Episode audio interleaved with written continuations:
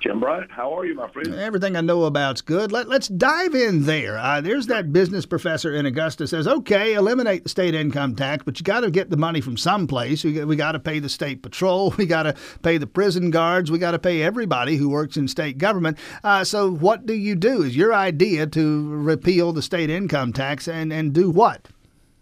Well, thank you very much for the question, and it's been uh, something that's been a hot topic for a number of years if you consider the fact that our neighbors to the south, Florida, don't have an income tax, our neighbors to the north, Tennessee, they do not have an income tax, and neither of those states, um, I don't think closed any, but they're, they, no bridges fell, they paved their roads, no no schools closed. They found a way to do it. And in fact, the state that we compete with the most for economic development and for jobs, Texas, they also have no income tax. There are about nine states that don't have an income tax. The fact is, individuals know better how to spend their money than the government. And when we have an income tax, we are taxing people immediately for going to work. What is the biggest challenge we have right now? Our biggest challenge is getting people to work. So we're taxing them immediately. If you go to a consumption-based tax, then you're taxing people on what we spend, on what we do, not on not on not not penalizing us for working. Uh, we've discussed this for some time, off and on over the years. Uh, Georgia is at a unique position financially. In fact, in a better position financially than we've ever been in the history of the state. With a consumption-based tax, people are taxed on what they use. And the fact of the matter is, again, individuals know better how to spend their money than the government does. Well, if I were proposing this, I'd, I would certainly want to do it during an election year, especially if I were running for statewide office, which obviously, Senator Miller, you are running for lieutenant governor. I know David Perdue is on board with this, Republican candidate for governor. My sense is Governor Brian Kemp a little more cautious on this, maybe talking about uh, cutting the tax rate, if not eliminating the tax altogether. Where where are your legislative colleagues on this? Well, we've been the Republicans have been in charge at the state capitol for about three decades, and we've been talking about cutting the income tax the entire time. I think we've cut it a grand total of one fourth of one percent. And you know, let's put our money where our mouth is. Let's go to work. Let's get the hard work done. Let's get serious about it, and let's make this happen. I mean, everywhere I, I promise you, nowhere do I go that I don't get a rousing response when I talk about eliminating the income tax. That is exactly what people want to do.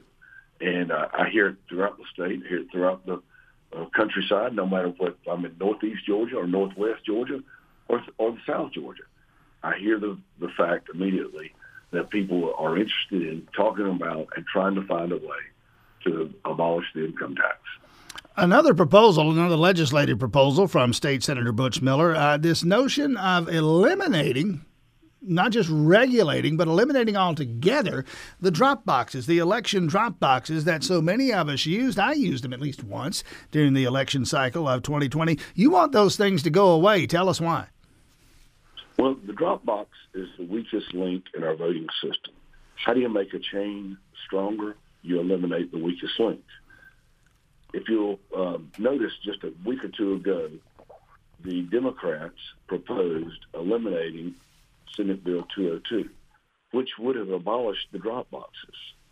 Frankly, the drop boxes were a response to a pandemic era, to a pandemic occurrence, to a once-in-a-lifetime occurrence. In fact, once in a generational, uh, multi-generational occurrence.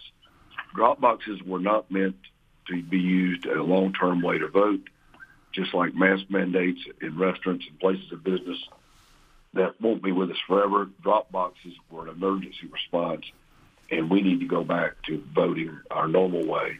And also, I will add that drop boxes are also burdensome to counties that are on the lower end of the socioeconomic spectrum because those counties have to man those drop boxes, have to video those drop boxes, have to have those video, have to have those drop boxes inside and monitored and they have to be open all 17 days that the polls are open. In fact, it is less burdensome to to vote in person by drop by going in and filling out your ballot than it is by the drop box. If you want to vote by drop box, you've got to request an absentee ballot. Absentee ballot has to be sent to you. You fill out the absentee ballot request. You send the absentee ballot back request back to Secretary of State. Secretary of State sends you an absentee ballot. You fill out the ballot, and then you you send that ballot back to the drop box, or you put it in the drop box. You've got to do all that in order to vote on a drop box. However, if you go to the polling place, all you have to do is walk in and vote. Another election issue, as raised by, I believe you're, you're behind this one as well, or certainly involved in it, this notion for a constitutional amendment, Senator Butch Miller, that says only Georgians, only U.S. citizens vote in elections in Georgia. Now, my understanding is that's state law already. Is, is a constitutional amendment superfluous? You guys only have so much time up there. You going to spend some on this? I don't think that it's superfluous at all. And the reason I say that is to allow non-citizens to vote in Georgia, it would only take 29 votes in the Senate and 91 votes in the House.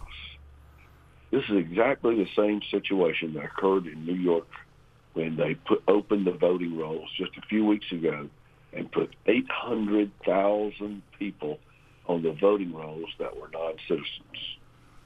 So it takes 29 votes in the Senate and 91 votes in the House to change that law. However, if it was a constitutional amendment, it would take 38 in the Senate, it would take 120 votes in the House, plus it would take the general public voting 51% to allow non-citizens to vote.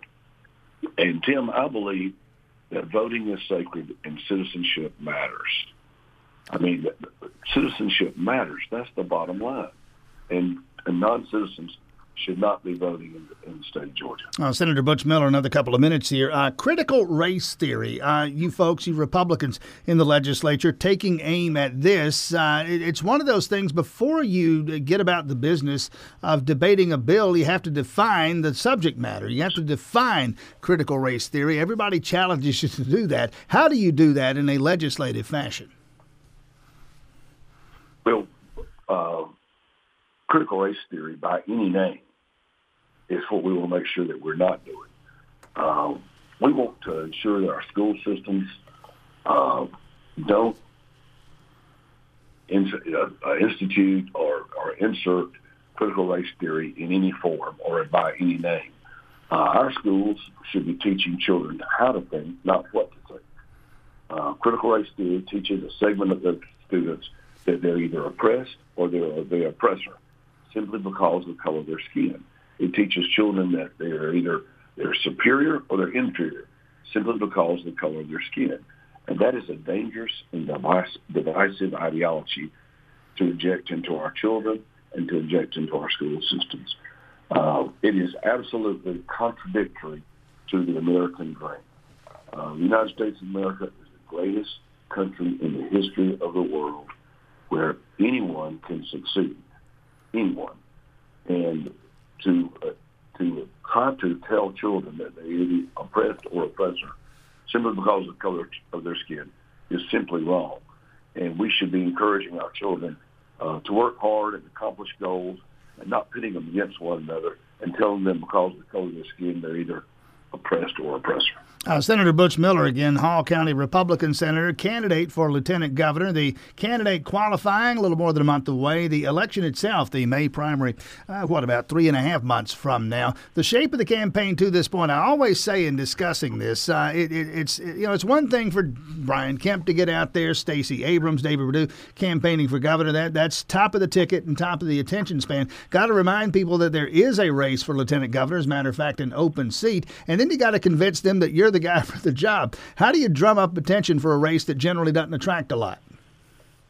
Well, Tim, uh, because of my personal background, my family, my family experience, because of my business background, uh, my business experience, being a small business owner for my entire life, and because of my legislative background, having gotten the work done, having done the hard work in all of those areas, I believe, and I think a lot of people other uh, would agree, that I'm uniquely qualified to be the lieutenant governor. I have the background personally, I have the background business, has a background legislatively. And we have been traveling the state, uh, spent a lot of time in the car and a lot of time on the phone. And the reception that we are getting in places like Valdosta, where I know very few people, Savannah, where I know very few people, Northwest Georgia, Northeast Georgia, all over the state, with the crowds have been energetic, they've been enthusiastic. The, war, the welcome has been warm and gracious, and folks are getting on board all over the state, and we have a real movement going on. And I am so very humbled by the outpouring of support. When we go into a town and people hear my story, they, they hear my pitch, so to speak, and they walk over to me and they say, Mr. Miller, I'm with you. What can I do to help? All now right. that is humbling. All right, Butch Miller for Georgia, and you spell out Georgia. ButchMillerForGeorgia.com is the campaign website. Senator Butch Miller, candidate for Lieutenant Governor. Butch Miller, if you think that he would like your vote, you got that right as he campaigns. You got that right. Geoff Duncan. Uh, Butch Miller, thanks for your time this morning. Best of luck out there. Talk again soon.